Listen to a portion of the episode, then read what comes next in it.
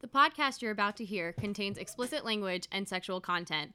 And while we're totally fine with that, if you're in charge of any youths, you may want to make sure you have the sex ed talk with them before they listen.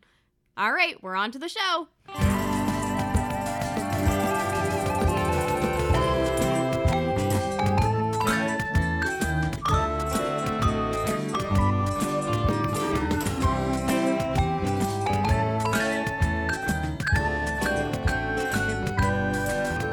Hey there, everyone. Welcome back to the Safe Sex T Rex podcast. I'm Nathan Trexler, And I'm Brittany Trexler.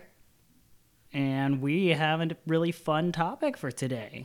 Yeah, we're finally back. We um, took some time off because we wanted to make space um, and support, um, of course, you know, black and, and queer um, podcasts. Obviously, Pride Month um, just happened, but in the much larger context, all of the um, protests have been continuing, and we wanted to certainly be able to uplift um, voices for those in the minority communities. So we hope everybody uh, had a good Pride Month um, in the, the midst all of the craziness that's been going on. Um, we've been very active on our social media about uh, trying to be supportive. Yeah, and um, by some I don't know, miracle, we've made it to July by the time that this comes out. And I'm not entirely sure how America did that, but yay, we're here. I guess. So, um, we are going to kick off July with a topic that is near and dear to both of our hearts. Yay! Any guesses, Nathan? Well, I don't know about hearts, but yeah. What do you think we're going to be talking about today? Well, I know. Why don't you tell our listeners? Well, today we are going to be talking about monogamy, and more specifically, not monogamy.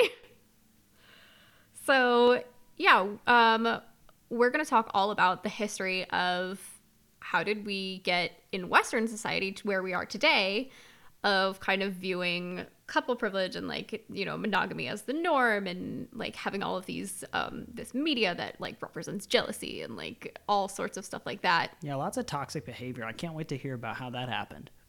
Um, and really, what's interesting is the story of monogamy is, well, the story of starting with not monogamy, moving into monogamy, and now kind of this push back out into polyamory and consensual non monogamy, ethical non monogamy, um, all sorts of different umbrella terms that people use. And we'll be talking about, you know, what, it, what does it look like today. I know what most of those things mean. So, before we can really talk about like modern day culture of polyamory, we're first gonna have to go oh way way back um, and talk about the evolution of monogamous relationships because there was a time where monogamy was not the standard. Really? Dun dun dun. Oh my goodness. I know it's crazy. Um, okay, so anthropological evidence actually shows us that our ancestors were polygenic. Any guesses, Nathan? Poly means many. Keep that one in your back pocket, folks. So proud of you. Uh, and what was the other one? So it's it's polygenic is the term. I have no idea what the second half of that word means. Why don't you take a guess? Genic? Is it alcohol? No. Is it genetics? I wish polygenic meant lots of alcohol because we have that downstairs. um, no. So it means one male and many, many women. Okay. So it now you and I know this.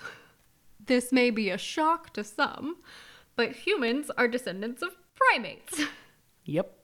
Hope I didn't rock anybody's world. Um, and so this My form- boat's just shaking.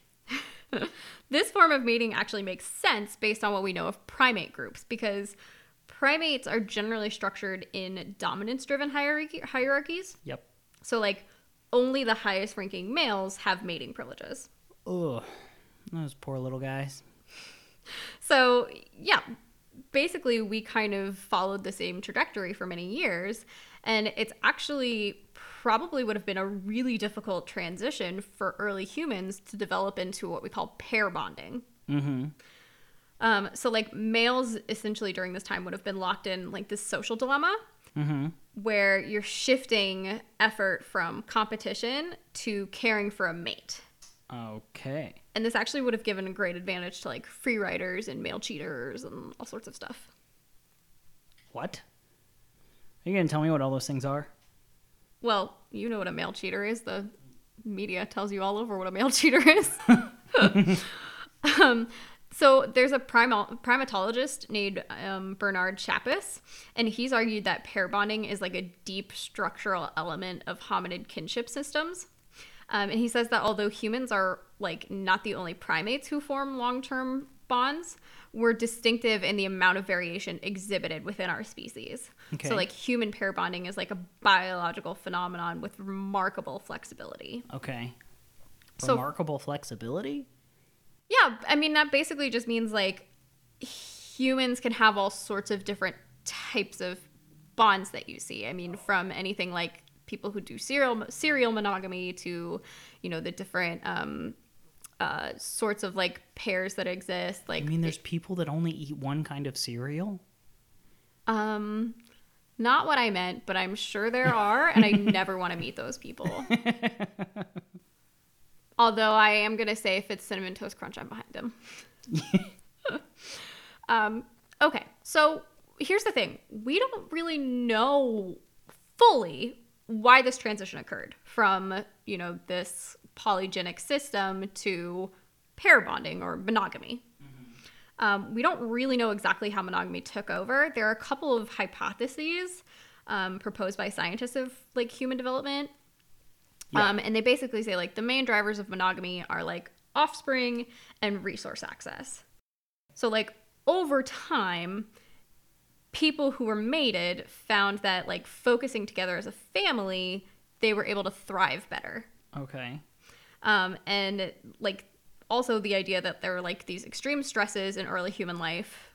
Um, and that forced individuals into bands and tribes, which eventually turned into towns and cities and later kingdoms and empires. Yep. So you have this idea of okay, now we're accumulating things. Woohoo.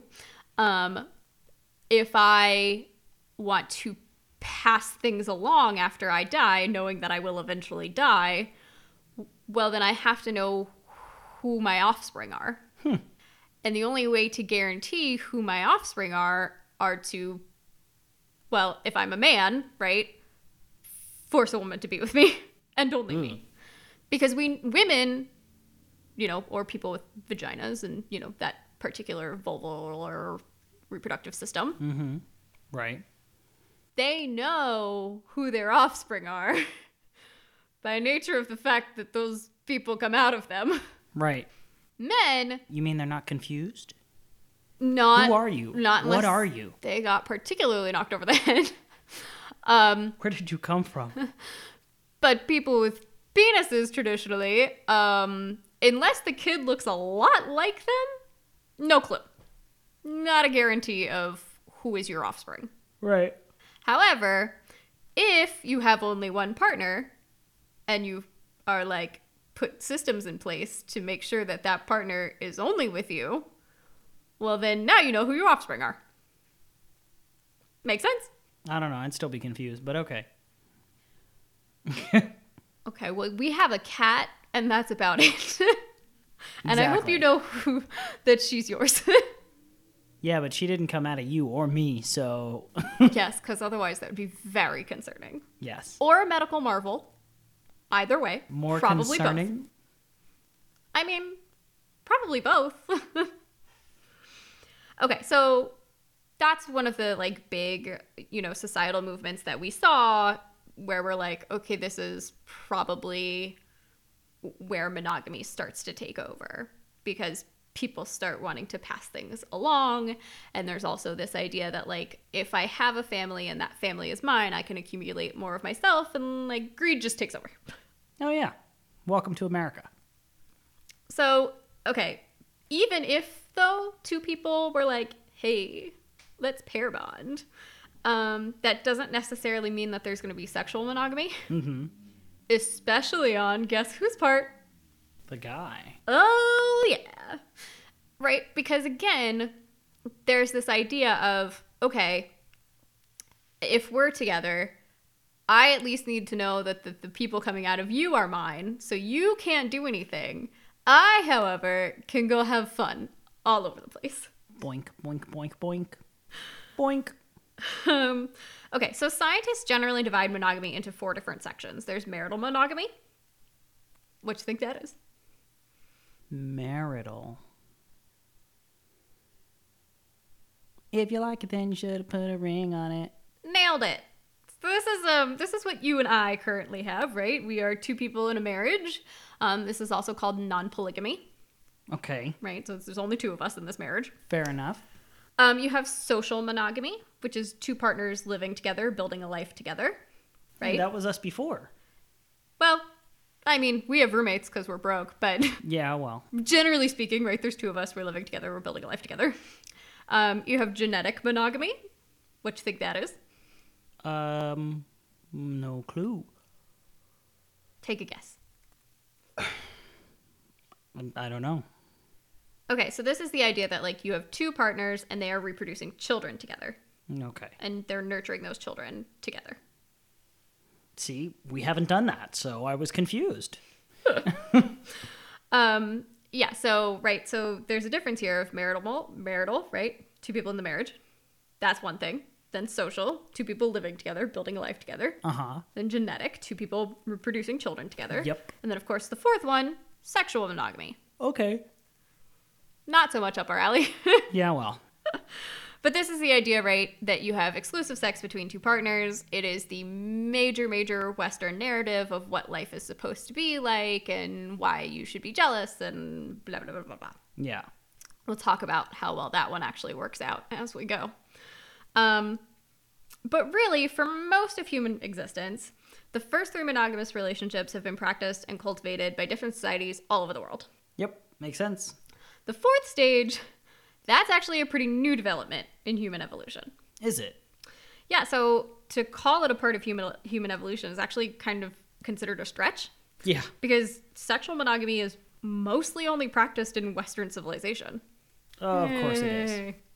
Um, Eastern cultures are actually still really fluid in their sexual experiences, and polygamy is like a staple in a lot of Eastern religions.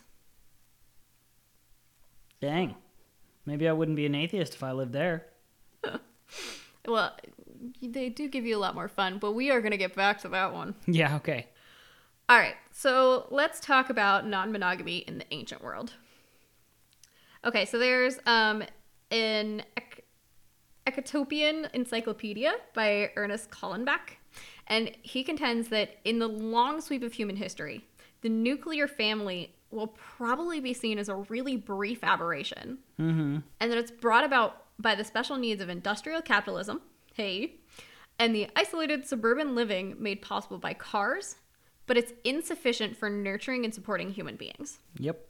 He says that in communes and extended families will probably approximate the ancient groupings our species had relied on for survival.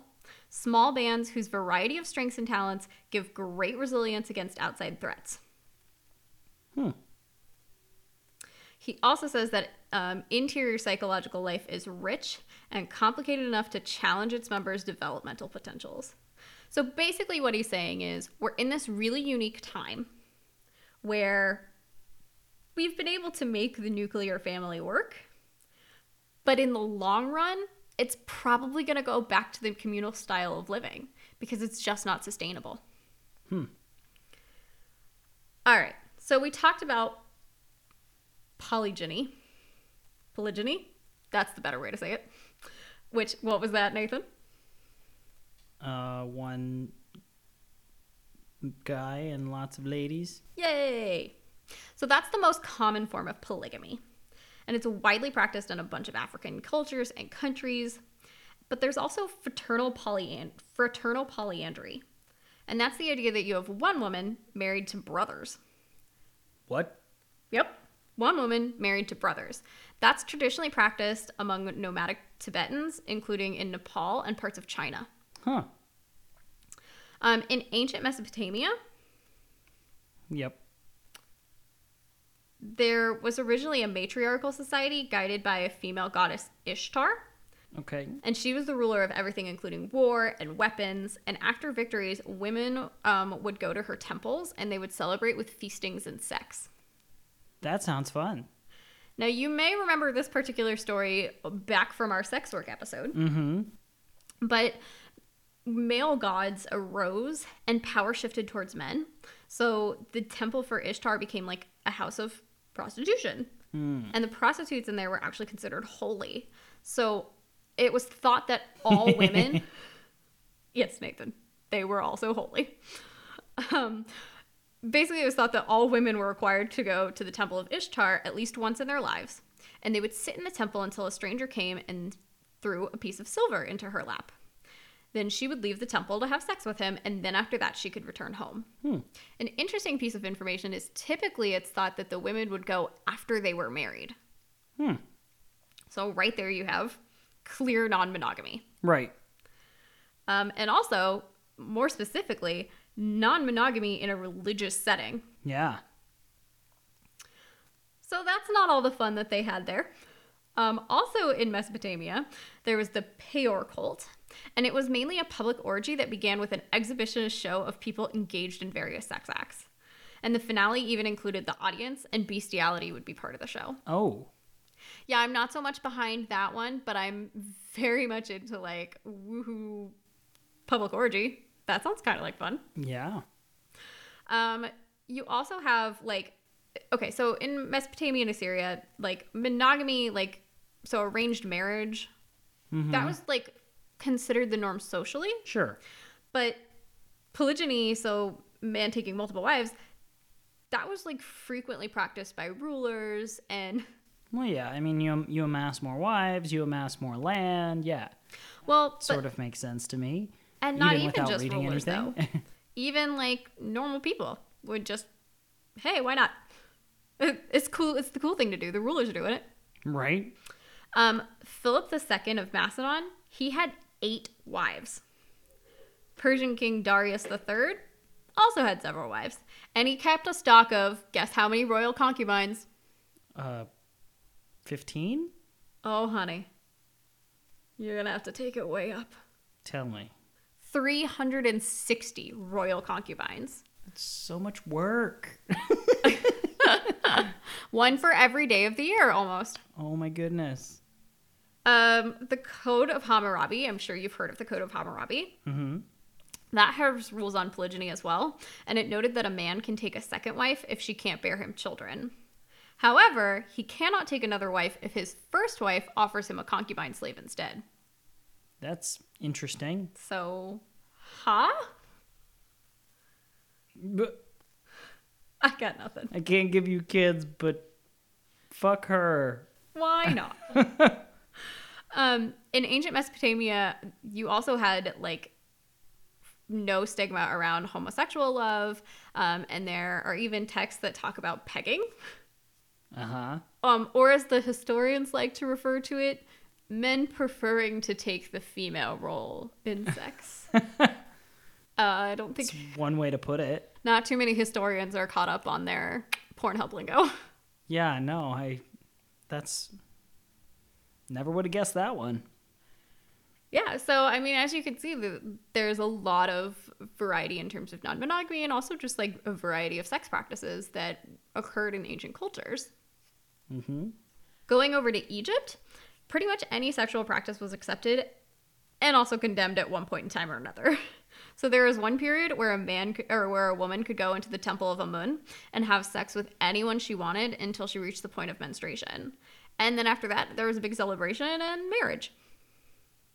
Woo! What? Uh-huh. Oh yeah. Just, you know what? Get it all out as much as you can, then get married. Woo! Yeah, okay. Uh, I mean, it's the long extended version of what everyone thinks you do on a bachelor party. Hmm. Yeah. Um, ancient Egyptian men were free to marry as many women as they wanted throughout much of ancient Egypt's culture. Um, and in many African countries today, um, particularly, but like not limited to those of predominantly Muslim faith, there's still practice of polygyny. Hmm. Um, in Malaysia, um, Ruang actually currently has a polygamy club that purports to have 300 husbands and 700 wives. That's so many people. So many people. All right, let's hop over to China. Okay. So, throughout thousands of years of Chinese history, it was really common for rich Chinese men to have a wife and various concubines. Again, to the concubines. Okay. Um, before the establishment of the current People's Republic of China, it was lawful to have a wife and multiple concubines within Chinese marriage. And emperors and government officials and rich merchants had up to hundreds of concubines after marrying their first wives. Okay. I do think you should be noticing a trend here by now where it's like the men go and do a lot of stuff and the women don't get to have as much fun. That's so lame. It's very sad. But during the Chao dynasty, so 770 to 222 BC, female homosexuality was actually really widespread while male homosexuality was forbidden. they would chow down.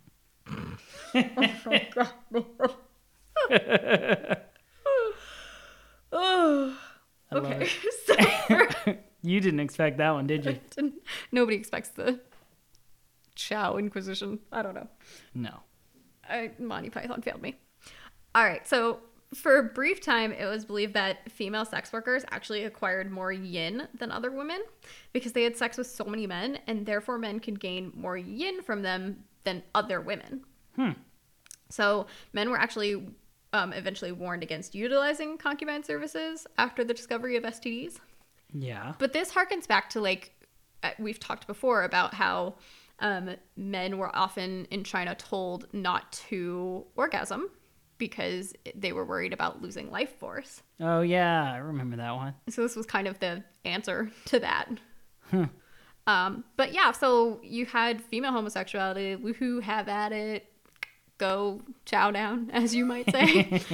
um, but men, eh, stick with your concubines. That's about it. Now, you can imagine female homosexuality isn't much of a threat because you can't get pregnant from it. So, like, Right. Not too big an issue. Um, so then 220 BC to 24 AD, you had the Qin dynasty, and that saw sex as like only for procreation, so they suck. Man, they really took it on the chin. Um, no, they didn't. They were not allowed to. Oh. that would not be for procreation, Nathan. Um, Oh. oh yeah. Um, but That's they rough, allowed buddy. They allowed men to see concubines with an entire set of Confucianist like rules that would govern the practice. So it was like, I guess you can see a concubine, but here's 24 rules. Right. Um, Confucianism also claimed that there was like an ability to manage a family that included more than one wife and a set of children, and they said that that was part of the steps for learning spiritual growth. Hmm. Don't know why. I got absolutely nothing. Spiritual growth. So then the Taoist doctrines returned um, after centuries of war and unrest. And during the Sui dynasty in 590 to 1618 AD, Chinese males once again had at it. They were like all over the place with them concubines. Mm-hmm. Um, all the way back in 675 BC, there were Ionians who settled in the North Aegean Islands, and their rulers were like famously polygynists. Okay. Hopping over to Italy, in the 4th century BC, um, the Etruscans were described to have women giving themselves to men that were not their husbands. So, women, finally, you get to do a thing. Freedom. Um, and they were like noted to participate in like this big public orgy. Yay, orgies again. Um, and there was drink and feast. Um, and after which they said all the men and women watched each other having sex and swapping partners. And the women had no way of knowing who the fathers of their children were because they had sex with different men. So then there's also no illegitimate children in their society. Okay. This is actually an indication that the Etruscans were using matrilineal line- lineage of children. What does that mean? Well, so in our society, you can see that we kind of do patrilineal, right? That's the idea that men need to know who their offspring are. Oh yeah, yeah, yeah. They take, you know, we take the name of men and like everything like that. Whereas in this society, you don't know who the fathers are. But you know who the mother is, as we talked about before. Mm-hmm. So they're going to be tracking lines based on the person you know is a parent of that child, which is matrilineally. Okay, that makes sense. Yeah. It also sounds like a lot more fun. It sounds easier to keep track of, I guess. Honestly. hey, don't talk to me, talk to the rest of the society. All right, let's hop over to your favorite topic the Torah, oh no. also known as the Old Testament if you're Christian. Um, okay, so the Torah actually includes specific regulations regarding polygamy, including Exodus 21:10, I can't wait till our relatives listen to this episode. So that one states that multiple marriages are not to diminish the status of the first wife. Deuteronomy 21 15 to 17 states that a man must award the inheritance due to a firstborn son to the son who was actually born first, even if he hates that son's mother and likes another wife more. like, it doesn't matter if you hate her, bro. You have to, like, recognize the son. Yep. Um, and Deuteronomy 17 17 states that the king shall not have too many wives. But one of the things that you're seeing here is like, hey, you can have more than one wife. Right. So what is too many? Um, I'm assuming that was just judged by the penis. you judge that shit by your heart. that isn't your heart, but it's much lower. Judge that with your heart. I mean, what? Um, so then there was also a source of polygamy um, that was known as the practice of leveret marriage. Any guesses? Say that again? So in the Bible, you also had leveret marriage. Leverett? Levirate. I have no idea what that means. Well, basically, it's the idea that a man would be required to marry and support his deceased brother's widow. Okay. So if you had a brother and you died, it would be your brother's responsibility to marry and care for me. Hmm. You do not have a brother. This is not applicable in our lives. That's true. I do not have a brother. Um, but that's the idea of levirate marriage, and that was actually like very clearly demonstrated in the Bible. So once again, that's not monogamy, Right. right? That's you're continuing on, and and when we say monogamy, of course, like in that situation, you have. It doesn't matter if the man has a wife already; like you're still gonna marry this new wife. But then also on top of that, the idea that like you're not only with that one person forever and ever, no matter who dies. Mm-hmm. you die, they die, doesn't matter. Like, you would not, in a true, true monogamous thing, you would never get another person. but that's not Like penguins. Is that what happens with penguins, Nathan? Yeah, penguins mate for life. Aww. And when they die, they don't mate again. I didn't read about that, but that's actually kind of adorable. I saw a picture the other day of two penguins that their partners had died and they watched the sunset together. it's so sad. No, I'm sad. I thought you'd like that though. No, no, I'm just sad.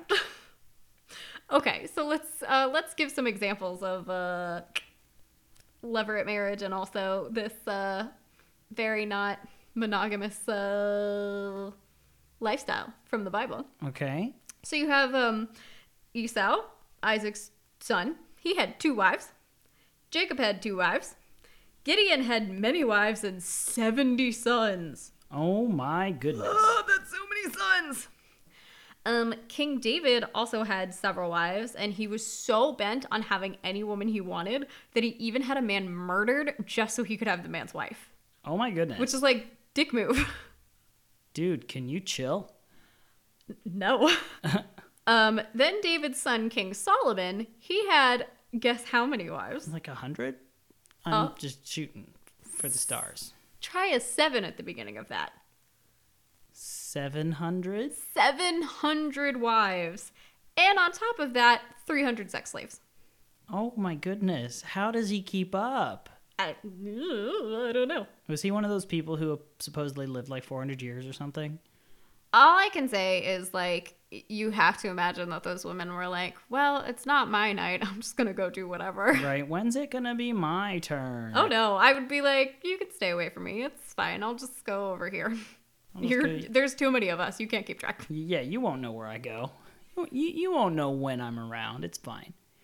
Then you also had King Rehoboam, and he had 18 wives and 60 concubines. That's still a lot. So even poor men were allowed concubines, which sometimes consisted of sex and children with their wives' handmaids. However, many men would simply purchase a concubine from the girl's father. And um, Sarah gave Abraham her handmaid Hagar when she was unable to have children, and this was in addition to Abraham having another wife.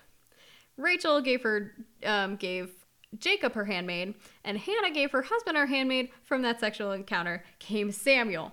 I know many of these names mean nothing to you, Yep. but now you know where the very popular Handmaid's Tale came from, Yeah.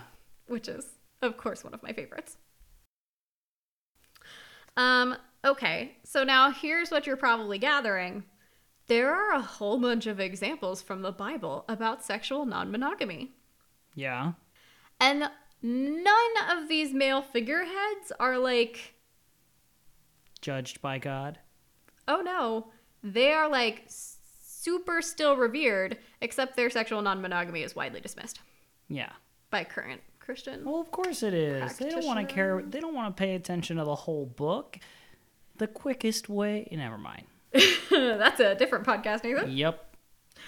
All right, so according to traditional Islamic law, a man may take up to four wives, and each of those wives may have her must have her own property, assets, and dowry. Dang. And usually the wives have little to no contact with each other and lead separate, completely individual lives in their own houses, sometimes even in different cities, even though they all have the same husband. Geez, that's like entry level jobs asking for you to have 20 years experience. That's like so much traveling for him. Yeah. And also, once again, you have to imagine that some of those women are like, well, he's not going to be here for another three months. Like, Yeah. I'll just do what I'm going to do. um, I'll do what I want. but again, this is why you have so many religious texts and also just general like laws that are even outside of the context of religion that are so so controlling of what women can do because how else are we going to control them? Right. And also, you can imagine that like you'd probably be pretty jealous in that situation of like, hey, you get to go around and do all of this stuff and like leave me here with the kids. Like, Right. I feel like I would be like, can I go have fun now? Because you get to have all the fun. Mm-hmm. All right. So polygamy traditionally is restricted in this culture to men who can manage things, and in some countries, it's even illegal for a man to marry multiple wives if he's unable to afford to take care of them each properly. I mean, that's honestly not a bad thing. I mean, that seems only fair. Yeah. If you can't take care of them, don't marry them. In India, there's um, what's called the laws of Manu, and they allow for a husband to seek pleasure elsewhere with no retribution. However, should a wife violate the duty which she owes to her lord, Duty. the, the king shall cause her to be devoured by dogs in a place frequented by many. Shit's fucked up, man. Hey, you remembered all those laws we talked about that like try to control women? Yeah. Yeah, do you want to be devoured by dogs? Because I really don't. Shit's fucked up, man. That's awful. um, and then there was even what's called the Rig Veda, and it's currently outlawed. Um, but there were like the Rig Veda. There were also epics like the Mahabharata. Um, and during the Vedic period, these would dictate that a man can have more than one wife, depending on his caste, right? Which is just your social structure. Yeah. That that I'm aware of. Um, and I if remember that history lesson. So proud of you, you know, the one day that they taught us anything but America history. Right? Um, if one was Brahmin, which is what Nathan? The caste system, I was like, huh, that's interesting. Do you, like, do you that's- remember what a Brahmin was in the caste system? Brahmin. No. It was the highest ranking caste. Hmm, okay. They could have four wives, Okay. and it goes down a wife for each subsequent caste. Ah, So the Shudra caste only gets one extra wife. one extra wife. You know, just well, you have to have a little extra. That's okay. Yeah. Uh, Get a little something, something.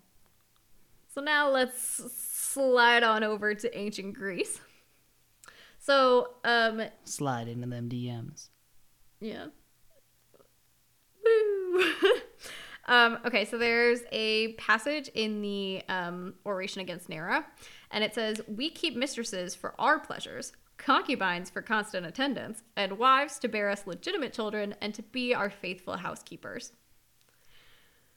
So, yeah, now you see, um, obviously in Greece, this big, big um, idea that non monogamy is totally fine. Once again, you got to keep in mind that legitimate children thing, right?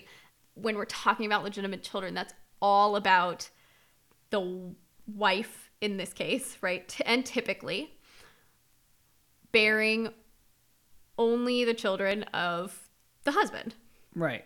So don't go out and do anything else. Husband, however, he can have illegitimate children if he wants. It's just that if he has them with his wife, then those are the legitimate ones, Sounds like rich people. right? And of course, you wouldn't have the idea of legitimate children if you didn't have the idea of illegitimate children. Right. So, like, it's just written right there. Otherwise, it would just be children. Right. but we know based on language that, like, guys were like, yeah, some of my kids are legit, some of them aren't. It's fine. Yeah. I do whatever. um, and wives had like virtually no freedom for sexual or romantic expression. Oh, Greece, you were so much fun up until now.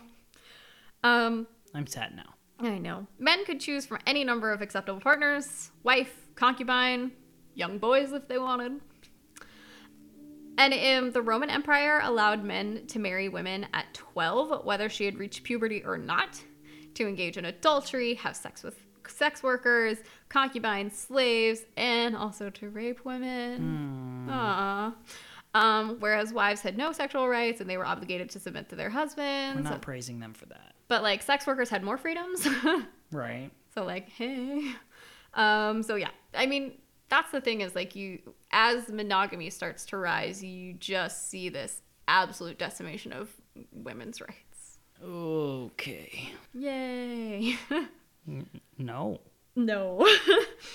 um, North American tribal marriage practices vary from tribe to tribe, but the majority of tribes practice some form of polygyny. Okay. All sexual practices can be found throughout the tribes, including polygyny, polyandry, wife swapping, premarital sex, extramarital sex, and also monogamy. However, it's like super rare that monogamy is the sole sexual practice found in any tribe. Mm-hmm. Shocker. Yeah. So, okay.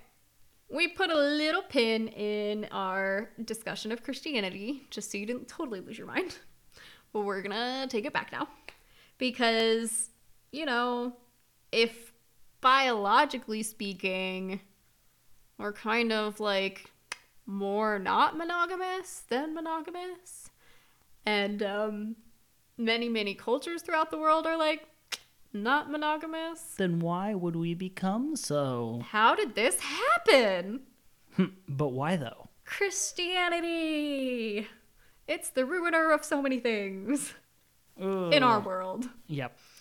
All right. So, but then also, how is it that like a faith that follows polygamists, like how are they so pro sexual monogamy? Well, part of it has to do with the culture during Christianity's early development. So we're going once again Greco Roman Empire. Yep. During this time, they outlawed polygamous marriages because they hindered the growth of the kingdom. So, like in polygynous um, cultures, the most elite and wealthy men hoard all the wives. Yep. And in order to inspire their warriors to go to battle for the empire, the Greek and then later Roman leaders would offer wives. Hmm. They were like, hey, Hey, I have all these women. You can have one if you go and fight for me, and then they'd go and die, and they wouldn't get them anyways. go fight people. This is your reward. When you come back, if you come back, wink, wink, you can have a woman. Well, so by limiting wealthy men to a single wife, there are more suitable women for soldiers to marry. And in fact, soldiers even had the opportunity to increase their status by marrying the daughter of like a wealthy merchant or official. hmm So before the law, women were often married to a few of the other elite members of society. Wealth was kept at the top. And in a sense, monogamy actually helped disperse the wealth gap Hmm. because so many people were able to get married and you know and we talked about if you have 70 wives well and you know however many children you manage to make out of that you're going to have increasing amounts of wealth Right. and increasing amounts of control of things whereas if you're limited to just one more chance for like other people to gain a similar amount of wealth and stuff as you Right. um, of course, marital monogamy does not equal sexual monogamy. Right. And um, there's this belief that like socially monogamous relationships strengthen empires. And that actually is what had the lasting impact on the budding religion of Christianity. So even though stuff wasn't sexually monogamous, um, we're looking at it and going, hey, socially monogamous, maritally monogamous relationships, they do a great thing. And we're a new religion. So how do we want to do this? Let's latch onto that idea. Yeah, so they did. And after a few centuries of law enforced monogamy, past practices of sexual fluidity were just like forgotten. right? Like when something's a certain way for so long and only certain numbers of people have like access to the education of knowing how things used to be, it just is the norm. Hmm. Like they say in Handmaid's Tale, ordinary is just what you're used to. Yep. Well, monogamy was ordinary. So before long, Christians were preaching the divine intimacy of monogamy. Because that's what God wanted. But why though? Well, I just told you why. I, I, I know, thank you. And we, um, of course, can't forget that along with this came racism and nationalism and the prejudice of comparing Western white culture to our enemies and the Eastern brown cultures. And like now you have Muslims and Hindus and Buddhists, and they're being con- viewed as like heathens and like they're like not teaching sexual rigidity. And so like white people are like, hey, see, isn't monogamy better than those like not white people? There's a lot wrapped up into this. Layers. So, for the next thousand years, Western civilization builds itself on the lovely, lovely lie that is monogamy. Mm-hmm. A lie because, of course, people are still not sexually monogamous. Yep. Um, they may have been, at this point, socially monogamous, maritally monogamous, genetically monogamous, but they're not sexually monogamous in any way, shape, or form. Mm-hmm. Um, and of course, like at this time, it's still not even true to say that most communities around the world are monogamous in any form. Right. So, just as a quick fun side note, um, Miriam Zeitzen, um, she talks about um, an anthropologist named George P. Murdock in um, Polygamy: A Cross-Cultural Analysis. So, Murdock did a study of 1,231 societies, and he found only 186 of them were fully monogamous.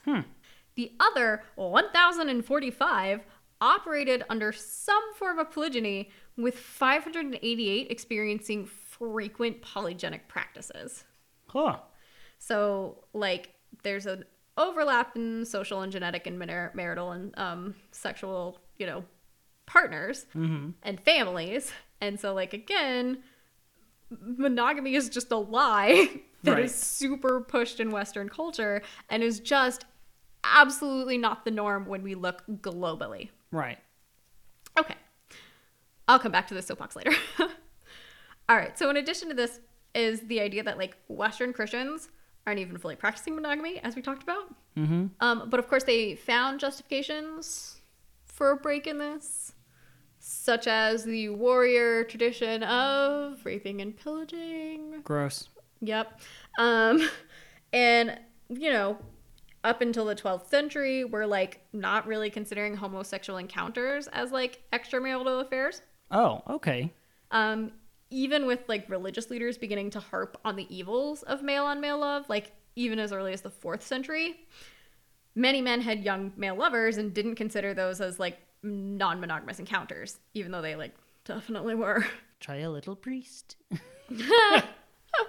Um, also, we just didn't even really talk about like lesbian love. Like we just ignored it. We were, Right. like, again, like it existed for sure, but we just didn't really condemn it. Didn't really talk about it. Give it a lick. And like strict rules about homosexuality meant males. Right, of course.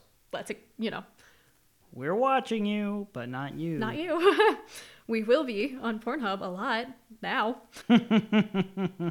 um, so also it it was often seen as customary for wealthy men to like take a mistress.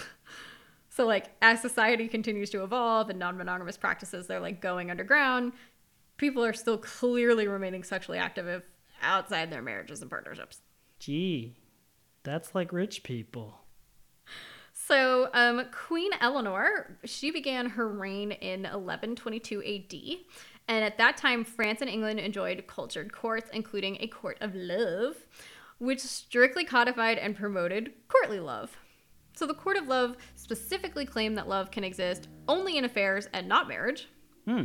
And the advent of courtly love introduced the elements of emotional love between men and women for the very first time, where love was based on mutual relationships of respect and admiration. Mm-hmm. Because you have to remember, we're viewing all of marriage as a contract, right? It's just like, what's going to get me the the best chance in life? Right. Who can I marry to like get what I want? Yep. So You, you have money. Marry me. Yeah, so love, not a factor. Just absolutely like forget it. Throw it out. We don't care. That's not the point. But during this time, you actually start to see a version of love come into account when we're talking about sex. Of course, it said only in affairs. So, like, once again, we're saying, like, do the marriage thing, get it over with, close your eyes and think of England. What? Uh, what is that phrase? Well, that's uh, that was a phrase that was used by one of the English queens, and I'm someone will tell me who it was, um, when she was talking to her daughters about like the marriage night. Okay. Like, close your eyes. Just and- close your eyes and think of England. That's how you get through it. yeah, because again, right? Like that's the advice given because it's like you're doing this for your country. Yeah. Like that's the like it doesn't matter what you want. Just close your eyes and think of England to get through this because that's what you're doing it for. Sorry, that was just a really funny phrasing. Well, it's okay. Now you've learned another thing, and I will figure out name of who that comes from. All right. So then during the 16th century, Queen Marguerite of France, she was involved in an intense but platonic love affairs with like 12 men simultaneously, which like love it, Marguerite. You go, girl. She also wrote st- um, stories of like platonic and perfect love intermingled with orgies and incestuousness and like partner swapping and like sexually insatiable priests. Like she had stories. Hmm. Um, okay. On February 14th, 1650, the parliament at Nuremberg decreed that because so many men were killed during the Thirty Years' War, the churches for the following 10 years could not admit any man under the age of 60 into a monastery. What? Oh, yeah.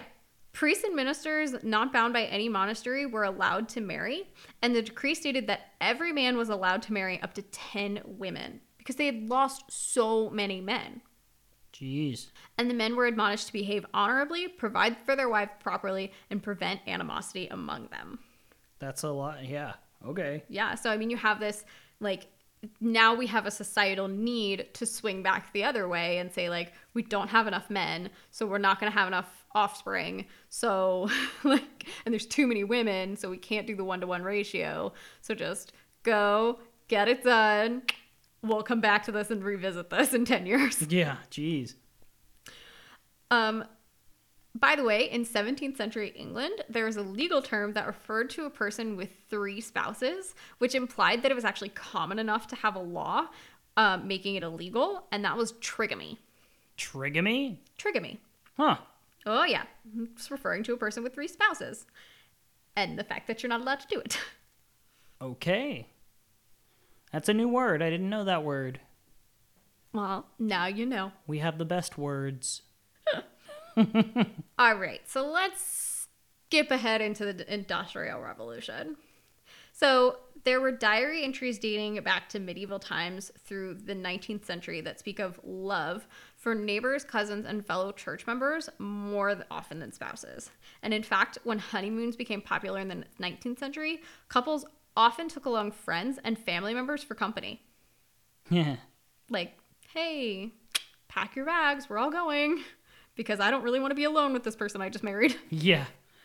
Um, It's and Vic- understandable if you don't know them. well, Victorian men even wrote plainly about like bedding down with a male friend and expressing their love for each other, while Victorian women were like, "Let's kick my husband out of bed because you're a female friend or a relative, and I want to like spend the night kissing and cuddling you and like pouring out my intimate thoughts." Basically, girls were still having slumber parties back then, Oh, yeah. but more fun ones. It sounds like. I imagine.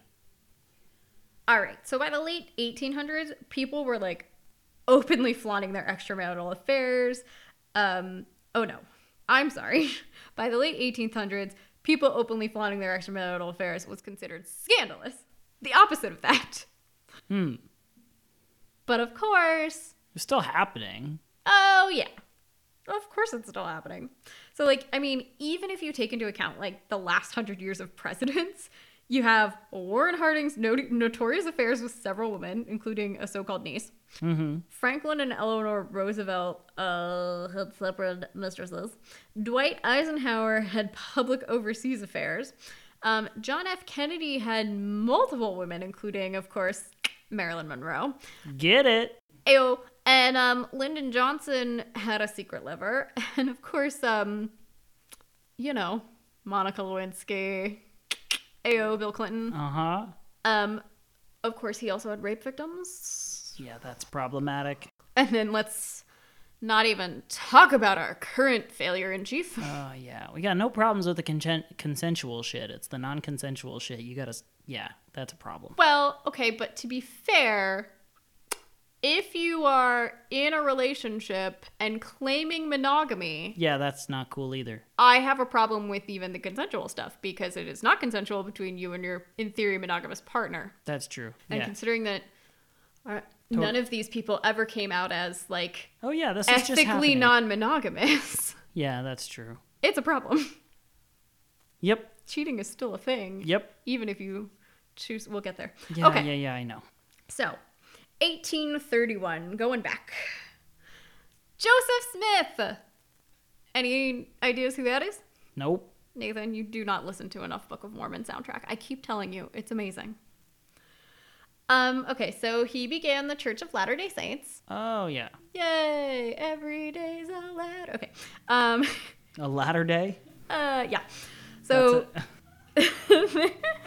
they sanctioned polygamy um, as plural marriage, or you're gonna like this one, celestial marriage. Celestial marriage. So the church's practice of polygamy was not recorded until 1843, and it actually remained a secret practice until 1852. And in 1890, there was an attempt um, to gain statehood for Utah, and the church officially denounced polygamy, although the annexation didn't actually happen until 1896. And there's a sect known as the Fundamental Mormonism that continues to practice polygyny in secret, which, of course, the official LDS church doesn't recognize this sect as the Mormon church. Mm-hmm. Um, in the mid 1800s, one of the most famous polyamorous communities came about called the Oneida community in New York. Hmm. And actually, you may remember, I think I told you a little bit about this Oneida community because we were going to do an episode about sex cults. Ah. And then I couldn't find that much information about sex cults, and I was very sad. but I did prepare an entire thing about the Oneida community, which will probably come back up in our quickies because I have all the research done. Yay. But we're going to talk just a little bit about it now. So it was founded by John Humphrey Noyes, who asserted a doctrine of perfectionism. And this basically claimed that a man reached a state of sin- sinlessness or perfection upon conversion. So in his community, he taught mutual criticism, which is one of the reasons that people pretty much like start to classify this as a cult. Uh huh. Because- what is mutual criticism? Yeah, basically like you all sit around and tell each other why you're not perfect. it's not great. That sounds mean. It yeah, it's not great. um, but then you also had complex marriage and male continence. And in 1848, he purchased 23 acres of land in Oneida, New York, and his group grew to 87 people. The Oneida community was a self-supporting agricultural and industrial community. They had a working farm and a sawmill, and they grew and canned fruits and vegetables and produced silk thread, and they manufactured animal traps and like all sorts of stuff. And they were the primary supplier of animal traps to the Hudson Bay Company. Hmm. And then in 1877, they began the manufacture of silverware, and that's the sole remaining industry today. Okay. They had a communal dwelling house, and they appointed administrative committees and set up a pattern of living, and it lasted for 30 years.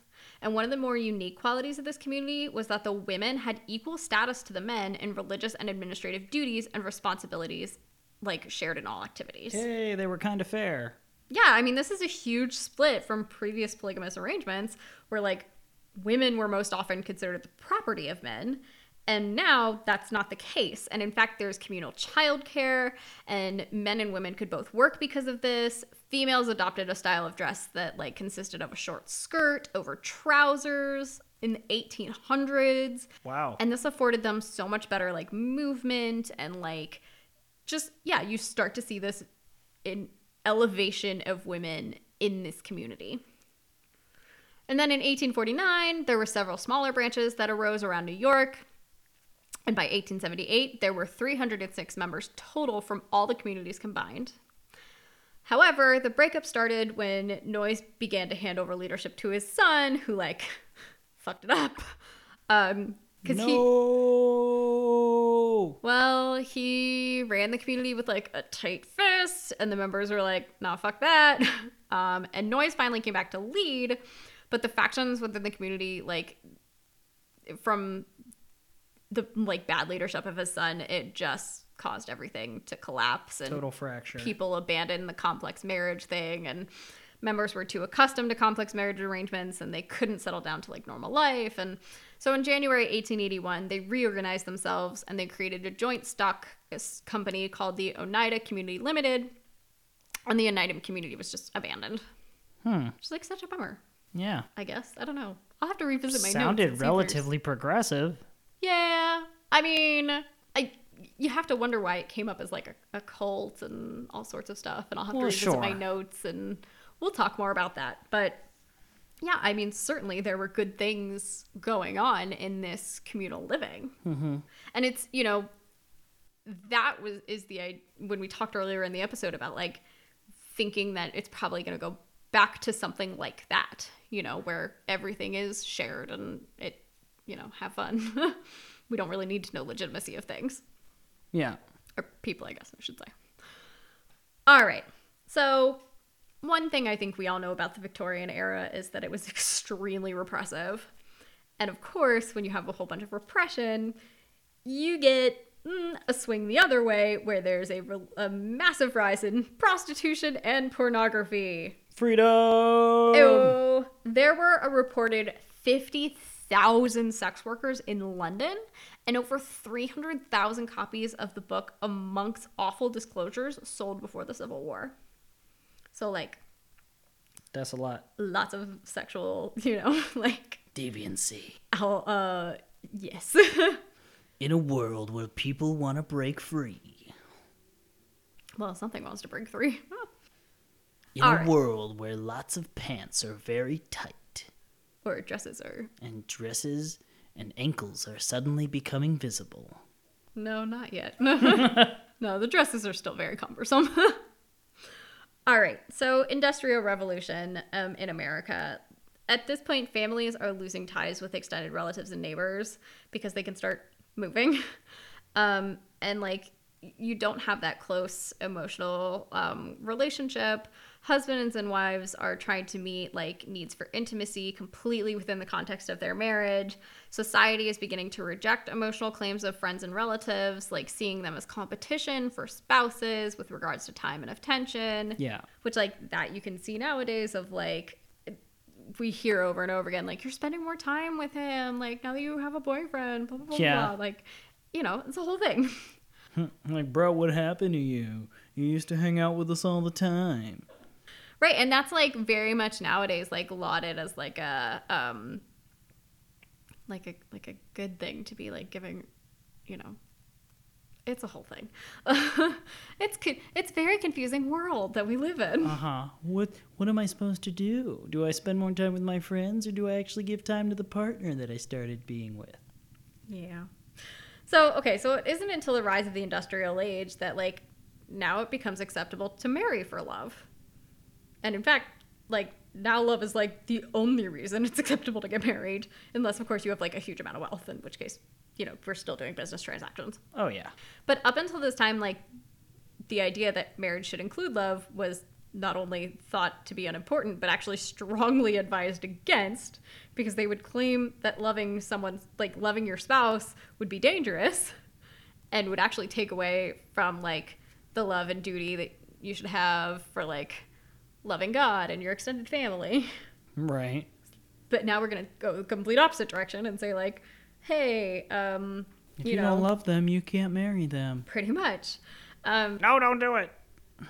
So the belief that tenderness and excitement of love could coexist with household chores and child rearing brought about the like traditional marriage concept that's currently debated and rising divorce rate was actually not a sign of lack of values but rather of consequence that believing a marriage should include love as more and more people like refuse to settle for loveless marriages or marriage when the love was like no longer Mm-hmm. and the industrial revolution made this even more possible because it gave women economic power of their own Yes. so like now there's an ability to like leave an unhappy marriage. Have some power. Be free. Do what you want.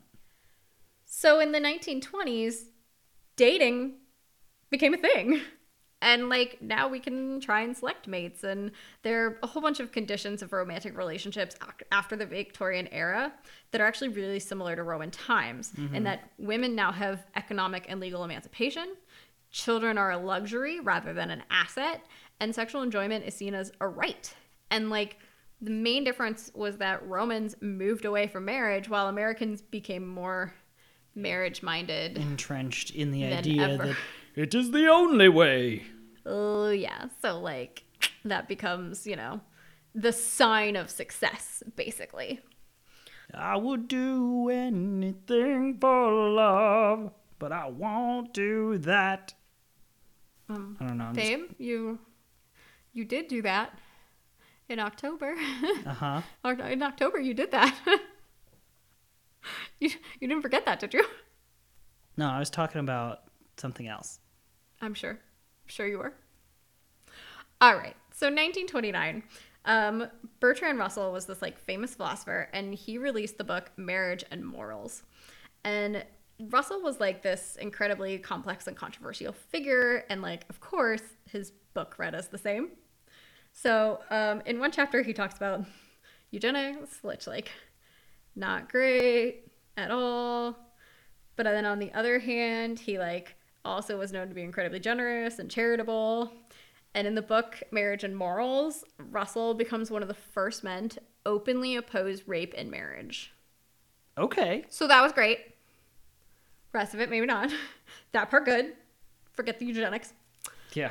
Um, so by the way, do you know what year marital rape was like made illegal in the US? Hmm. Something stupidly late is my guess, and it's gonna make me sad when you tell me the year. Um, I don't know, 1980 something. Oh, Nathan. It was a very special year. It was the year that I came into the world. Oh, Please tell me you know what year that was. I know what year you came into the world. You tell everyone. 1993. yeah. So, but 64 years before that, Russell had written Marriage is for woman the commonest mode of livelihood, and the total amount of undesired sex endured by women is probably greater in marriage than in prostitution. Mm. So, like, someone was halfway forward thinking. Yeah. Um, now, of course, naturally, his views on marital rape not well received. The ones on eugenics greatly received. Marital rape. How so dare backwards. I not be able to rape my wife? No, come on. Really? It was so backwards. Um, all right. So like also his thoughts on non-monogamy were not greatly received. Um, because Russell proposed that it was not immoral for people to like explore sexually outside or within the bonds of marriage. He believed that like the monogamous society must evolve with the times, and he continued to teach and elaborate on this point like long after um, his his publications had earned him a Nobel Peace Prize. Yeah. Um, in 1936, he wrote, The difficulty of arriving at a workable sexual ethic arises from the conflict between the impulse to jealousy and the impulse to polygamy. There's no doubt that jealousy, while in part instinctive, is to a very large degree conventional. In societies in which a man is considered a fit object for ridicule if his wife is unfaithful, he will be jealous where she is concerned, even if he no longer has any affection for her.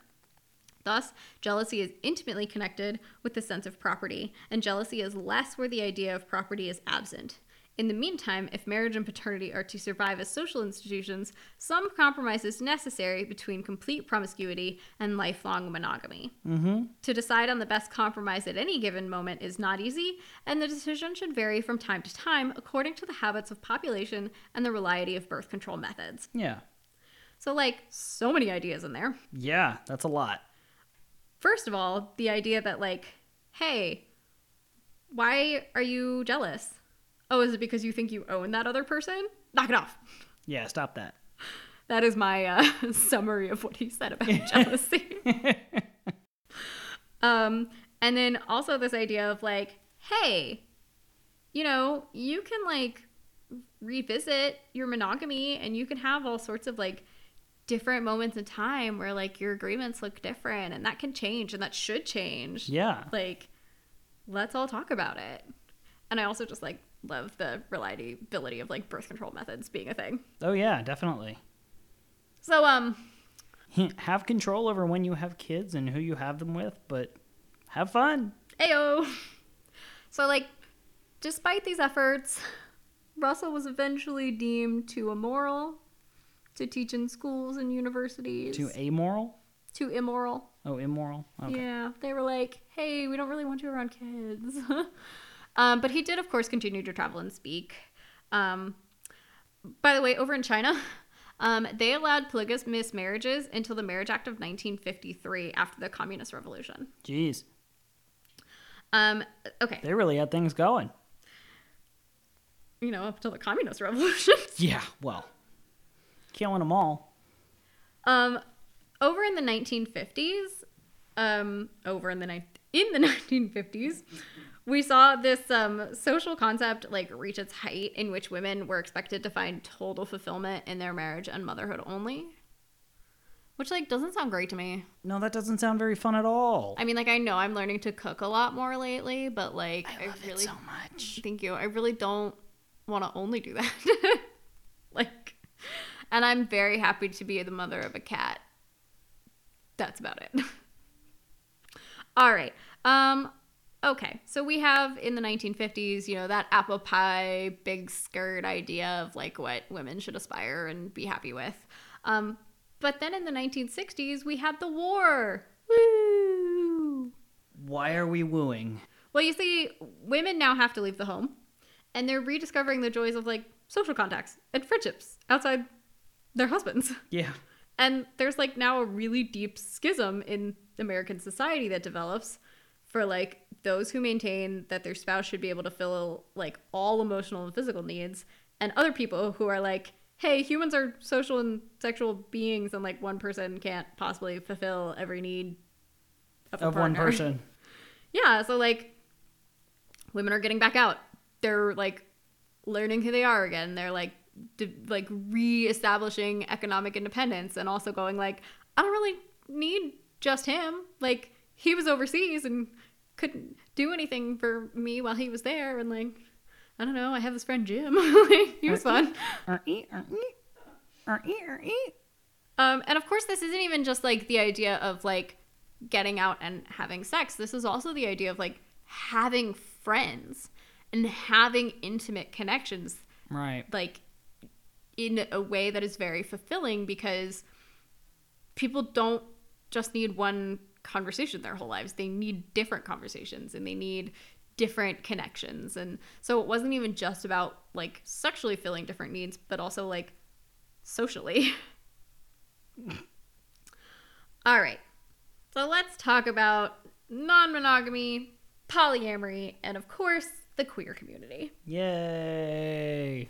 All right. So mainstream society is grappling with this concept of like sexual commitment and minority and oppressed groups are like already beginning to reopen this discussion surrounding monogamy. Mm-hmm. Because like if you realize that your orientation and your gender identity doesn't fit the norm, yeah. Um, then you're like might as well just throw out every other rule about sexuality. Right. Yeah. Like because if I'm not falling into the category you've told me I've fallen into, then why am I going to believe anything else you told me? Right. Why should I follow any of your rules? So for like many decades, the queer community was out there like practicing non-monogamy. Yeah. And part of this was like leniency of sexual standards, mm-hmm. and like partly because options of living monogamously in other respects were like unattainable. Right. You know, if you if you can't get married and married is like the monogamous ideal, Right. well then, If you can't win, hey, I don't care. If you can't win the game, play a different game. Yeah, I mean, why not?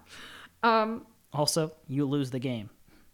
Yeah, so I mean, and on top of that, like queer couples, they can't be uh, in for centuries and up until very recently, queer couples couldn't be maritally mon- monogamous because they can't get married. They can't be socially monogamous because we don't let them, right? And they can't be genetically mono- monogamous because biology is a thing. Right. Um, you know. so like sexual monogamy just gets thrown out the window too. Yeah, what's the point? So, it, you know, but the, there are also like new laws and social prejudice uh, that are against like multi partner relationships. And people, despite this, were continuing to engage in polycentric romances throughout the 19th and 20th centuries. Of course, they had to do this underground, mostly due to like same sex and queer individual pair ups rather than the fact that like multiple people were in love. And anti sodomy and sexual deviancy laws played a very strong part in keeping poly couples private Right. because like otherwise not good things can happen to you Mm-hmm. um now in the 1940s and 50s there's like a boom in sexual research that's spurred by alfred kinsey and um, you know like masters and johnson come along and like so now we're learning all sorts of things sexually and scientifically about like different ways of being than the norm that has gone on for many years all right, so 1961, Robert Heinlein writes a book called Stranger in a Strange Land. Yep. And this emphasizes sexual relationships and uses terms such as line marriage and nesting. Hmm. And it's arguably the most reference work of fiction depicting plural partnerships. Okay. And he wrote several other books that dealt with this topic, including Time Enough for Love. So now we go over to 1969. nice. Yeah. John and Barbara Williamson opened what's called the Sandstone Retreat. Okay. And this lasted until 1976. Um, this was a nudist spa type of retreat. And it's like a basically a small group of nudists, like slash swingers, lived year round here um, in like a communal sort of intentional community, very Oneida style. Okay. Um, and on weekends, adults over 18 were also allowed to join as members, and they could enjoy leisure and health sponsored activities, full nudity indoors and outdoors, large buffet style dinners, and then also up in the upstairs ballroom, members could, if they wanted, engage in swinging and group sex. Okay. So, John and Barbara believed in personal growth through relationships and openness and honesty as the cornerstone to um, healthy relationships and healthy individuals. And they encouraged communal living and do it yourself therapy sessions to remove jealousy and possession from relationships. Basically, they're trying to, like, Remove the stigma. yeah, they're trying to get people to unlearn everything they've been taught. Yep. This was very egalitarian, and they believed that women should be equal contributors to the relationship and to society, even if that meant that women would take on traditionally male roles, if that's what made her happy. Right. And they also believed that their views of love, respect, and lack of privacy would transform the world. Their work centered around getting existing married couples to open their relationship to sexual and intimate encounters with other people. They wanted to eradicate jealousy and to grow emotionally as individuals. And in 1970, the Los Angeles Public Welfare Commission denied the Sandstone Retreat a growth center license, which of course prompted a lengthy and expensive court battle, forcing the Williamsons to sell the club. What a bummer. God, the legal system sucks. Just takes everything good away from us. Yep. So now an appeals court like eventually overturns this decision and like Sandstone was able to reopen in 9- 1974, but now it was under the management of Paul Page, who is a former US Marine and marriage counselor. And he like shared the Williamsons' idealistic views, but he was more pragmatic about money, and he started instituting annual dues of $740. That wait, what in the 1970s? That's a lot of money. That is a lot of money in the 1970s. I mean, that's a lot of money now, but that's a lot of money in the 1970s. Any guesses about what the conversion is? Isn't it? What is it like 1300 or no? I don't know. What is it? I have no idea. I didn't look it up. I was just curious what you would say. Uh, well, something like two thousand dollars or or more. More than we have. Yeah. Um, so the story of the Sandstone tr- Retreat actually gets later like mentioned in several books and articles about the sexual re- revolution. So it was included in like Esquire and Playboy and Penthouse, the Los Angeles Times. Um, there's what's known as the Sandstone Experience by Tom Hatfield. Um, Gay Talese um, wrote Thy Neighbor's Wife. Um, we Magazine featured it. And Barbara Williamson even appeared on the Dick Cavett show. So then in 1971 to 1991, you get the creation of the Caristic Commune. And this is an intentional community centered in San Francisco, California, that was essentially started by brother Jud Presmont. And what you might be seeing now is that, like, along with polyamorous movements, you get this communal living style, right? They just go hand in hand. Um, and they were made up of like several smaller family clusters between like four and 15 people. And each of those were like sexually um, like faithful to each other. Mm-hmm. So like you have these like smaller groups and it's like, okay, so within this four person or like 10 person group, we're all going to be, you know, we're going to have fidelity with each other.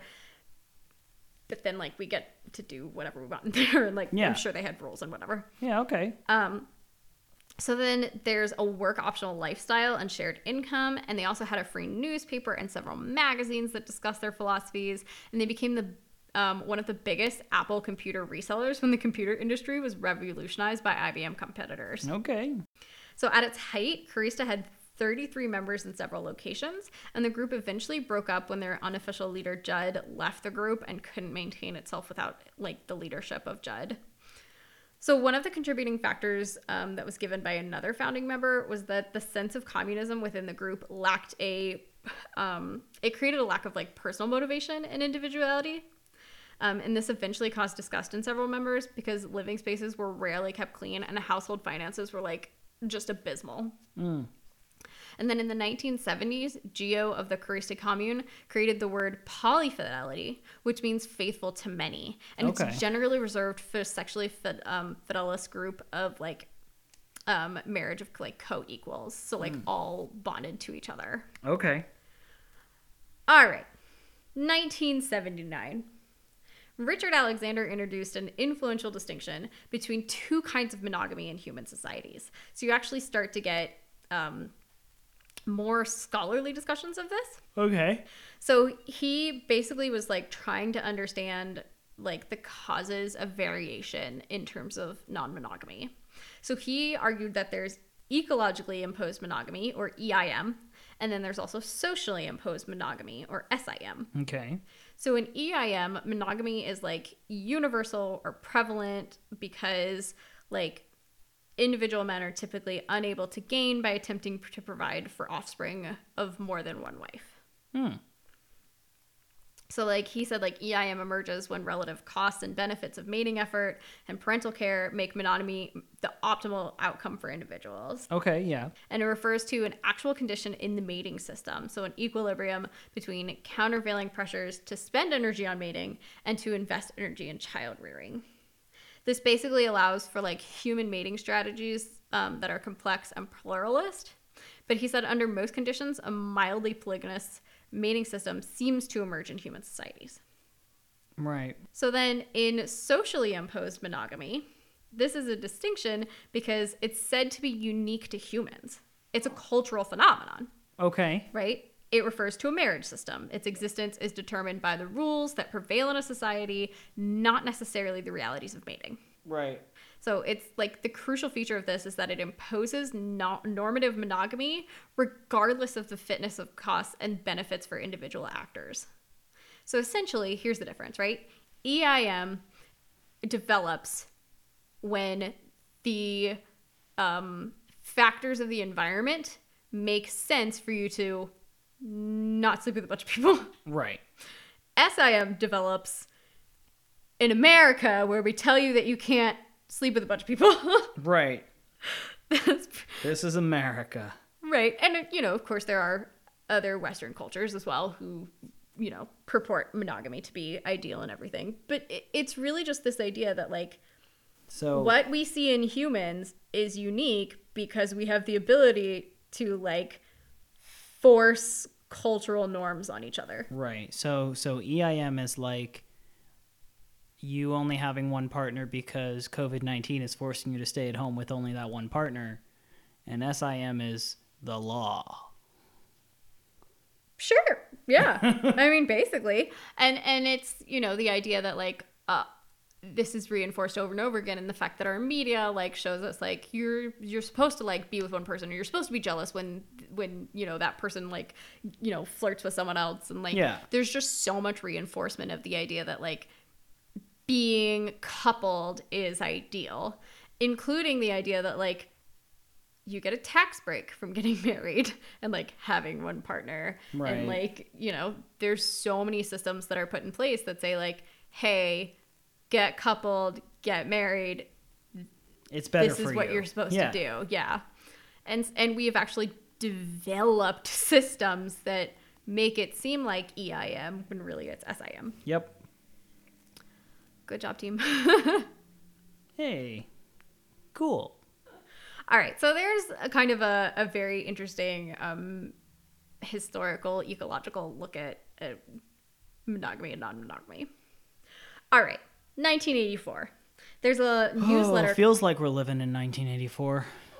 Sorry, Orwell. hey, I read that book. It was actually creepy but good. um, okay, so there's a newsletter called Loving More. Um, it later becomes a magazine, and it, this starts using the terms polyfidelity, open relationships, and intimate networks. And in 1985, the Polyfidelity Primer was published by Loving More. Um, followed by the sexual revolution of the 60s and the queer liberation fight of the 70s and 80s, you might think poly couples were safe to start coming out of hiding, but actually, now they get a new foe the gay and lesbian movement. What? Yeah. But why though? So there's an effort um, to prove that like they're quote unquote normal, right? Like basically the LGB at the time, really just LG community, were like, hey, we want to be accepted. So how do we do that? Oh, that's right. We tell everyone that we're white and middle class and like traditional, just like you guys, straight people.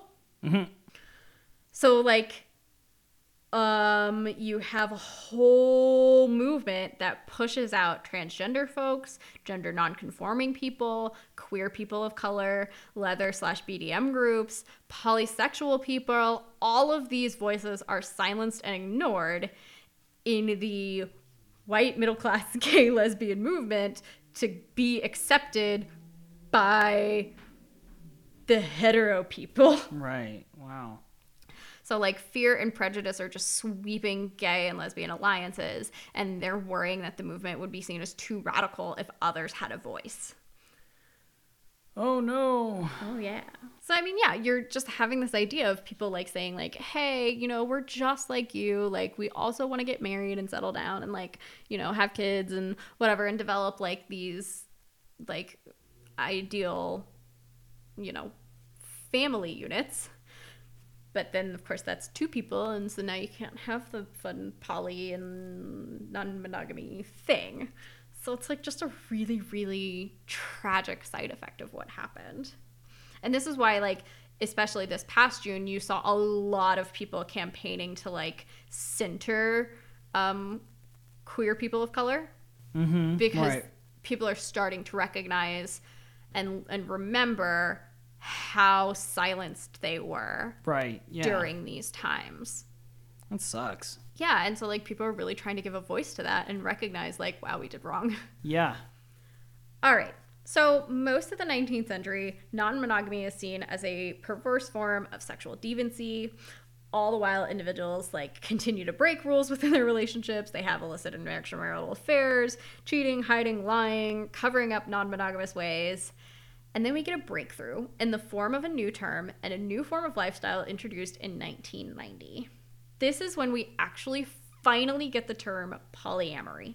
Oh wow. That's so. It's a relatively young word. It is a really, really young. It's like only three years older than I am. Mm. And um, by the way, it was coined by a witch. Yay! A witch. A witch. A witch. You're a witch. She's a witch. You're a witch. All right. So You're this supposed witch to is say the thing. which witch? Oh, I'm not a witch. I'm your wife. All right. So there's a witch named Morning Glory Zell Ravenheart, which is like That's a cool name. this, this is a cool and confusing name. Yes. Um, Ravenheart was born in 1948 and given the name Diane Moore, which of course was a very fitting Christian name for the baby of like strict Pentecostal parents. Um, but then she like turned 17 and she read Diary of a Witch by Sybil Leek and she was like, nah, fuck this. Um, and she changed her name and joined a local commune in Oregon. Okay. She began to study the dark arts and soon entered an open and pagan marriage to a hitchhiker that she met. Glad that worked out. Don't Cool. hitchhike. Um, but the married and marriage ended in divorce a few years later when Morning Glory fell in love with a wizard named Tim Zell. Uh, He's a wizard. the two um, they maintain they maintain an open and multi-partnered relationship. You're a hairy Wizard. Ew. Um, usually they had about five to six lovers bonded together. And after um, the Glory Zell re- um, union, Morning Glory took over editorship of the group's neo pagan journal Green Egg around 1969. Um, nice. She would often like oversee the journal on and off for like the next like 32 years. And it was through this magazine that the editor introduced the concept of polyamory to the world in an article titled Bouquet of Lovers. Ooh. Yeah, I like that. Um, so the article shot the magazine back into the public eye after it had been fairly dormant for like over a decade Okay. because it had new terminology and the internet was like budding and people were like able to come out as polyamorous. Yeah. And the movement just saw this big breakthrough. Yay! The internet has done a lot of good things. Yay! So one of the first online groups was established by Jennifer Jennifer Wesp in 1982 um, under the Usenet forum alt, um, ATL.polyamory. And further evidence came in the form of the popular book The Ethical Slut, published in 1997 and written by Dossie Easton and Janet Hardy, which I had to read for class. Yeah. Um, however, we see like prejudice of the time um, as the authors felt safer using a pseudonym, which is why the first edition bears the name Catherine A. Liszt on the cover. Mm-hmm. And the book discussed polyamory as more than the mere act of sleeping with mul- multiple partners. It Right. presented a moral and ethical lifestyle to the general public. Mm-hmm. Basically, it's like, hey, let's all be sluts. Yeah. Let's just let's reclaim this term and let's all do it. Yeah. Very slut like you by Yeah. Pink. Yeah. Um, Yeah. Yes. All right. so, Nathan, what exactly is polyamory? Any guesses? Oh, you're asking me. I'm I'm asking you. As I understand it, it's a, I mean, it's a consensual group of people that love each other. Ew. So basically, it's the fact of having simultaneous close romantic relationships with two or more um, other individuals, Yeah, that. And it's viewed as an alternative to monogamy, especially in regards to matters of sexual fidelity, the custom or practice of engaging in multiple romantic relationships with the knowledge and consent of all partners con- concerned. Yep. So in 1999, the Oxford English Dictionary contacted Morning Glory and requested an official definition for the word polyamory. And she took the opportunity to explain that polyamory is meant to mean all forms of multiple loving relationships, but is not meant to include multiple purely sexual relationships like swinging and casual sex. Mm-hmm. We're left out, sorry. That's fine. That's totally okay. Having a distinction's important. You get to be whatever you want to be. Yep. Um, so today, the definition has simplified to read the practice of engaging in multiple sexual relationships with the agreement of all the people involved. So in 1990, Deborah Anapol uses the phrases non monogamy and intimate networks. She was also one of the first author- authors to use the term polyamory in print a couple years later. In 1982, she published the book Love Without Limits The Quest for Sustainable Intimate Relationships, Responsible Non Monogamy Mm. which again used Bouquet of Lovers and Morning Glory's term polyamorous. In 1997, She published the new edition, Polyamory The New Love Without Limits Secrets of Sustainable Intimate Relationships. The book, The Ethical Slut, was released. Um, and, like, again, like we said, this is talking about not specifically polyamorous, but then, like, how to be ethically, honestly, like, responsible and manage multiple sexual relationships. We're back in. Cool. All right, modern polyamory.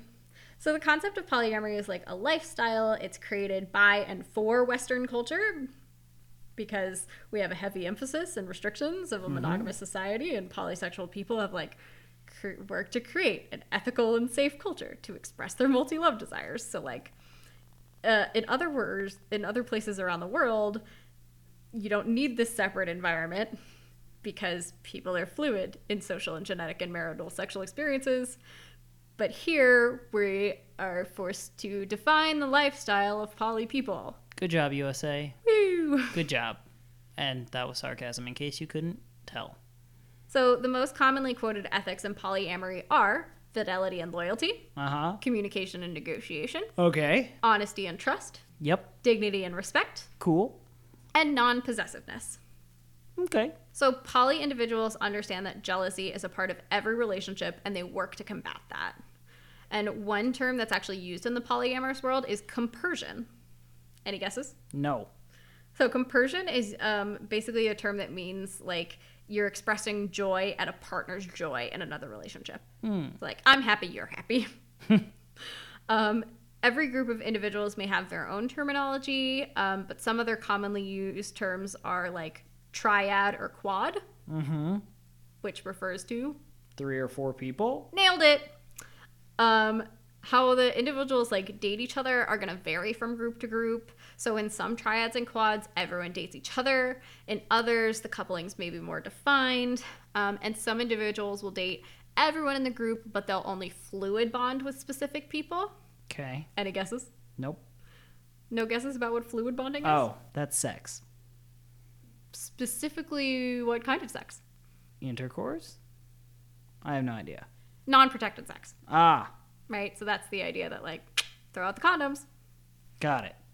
and a lot of like um in a lot of relationships you'll have kind of um, boundaries around fluid bonding and also um, you know like that can be seen as like a sign of of intimacy to go from being non-fluid bonded to being fluid bonded there's all sorts of stuff around that um and I've just poly- never heard that term before. yeah. Um, most people haven't. And it's a, I think it's like a great description of what's going on, especially in a world where we do have to, you know, concern ourselves with like pregnancy and, and STIs and things like that. Yeah, definitely. Make I mean it's a it makes it easier than the long description of yeah, we're not going to use a condom. Yeah. Well, and it, you know, I, I think it's really important to be like using terms that are inclusive because Yeah. fluid bonding, you know, that can be any kind of structure of people within the relationship. Mm-hmm. Like it doesn't, you know, doesn't matter gender and, and stuff like that. You know, it's very in- inclusive in terms of uh, of ter- as far as terms go. See guys, I'm still learning stuff. All right, so some poly people use a hierarchical method for their lovers, while other individuals may not. Uh-huh. Um, those who use hierarchical levels rate their relationships in order of importance. So, like for instance, a married couple would usually place like their spouse as their primary partner, Sure. and then each individual is gonna choose a secondary or sometimes even like a tertiary partner. Right. Um, usually, the term is simply used to establish boundaries and guidelines for other lovers. Yeah. Um, another term used by both hierarchical and non-hierarchical quads and triads is like nesting partner. Okay. So this specifically refers to couples who live together. Okay. And while that fact like may not establish a level of importance, it does exhibit a level of entanglement that like everyone needs to be aware of. Oh yeah, definitely. Um, and you also have things like kitchen table polyamory, which is like, does everybody know each other? Can you all sit around the like kitchen table and talk about the relationships and everything like that?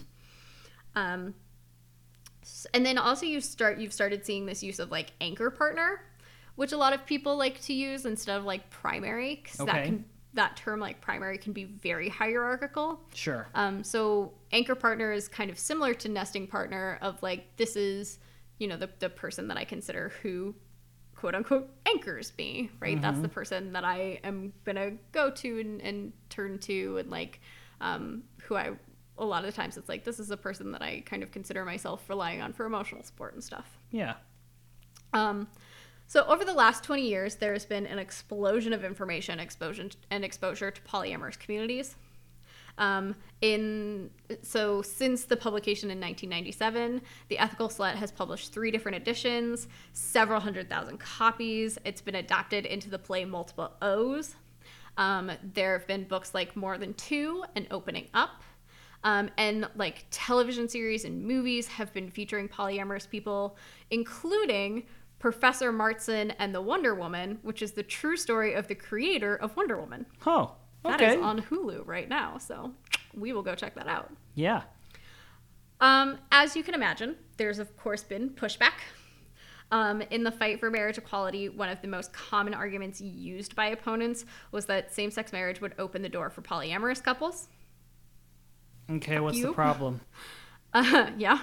Um, sadly, the queer community often denounced poly practices. Um, that often is still an issue that goes on today. Um, and as a respo- response, many poly people have actually been pushing to have polyamorous defined as an orientation. So, like, polysexual is a Yeah. term that's been coming up a lot. Okay. Um, but even like well known gay activists like Dan Savage have declared polyamory isn't something you are, it's something you do.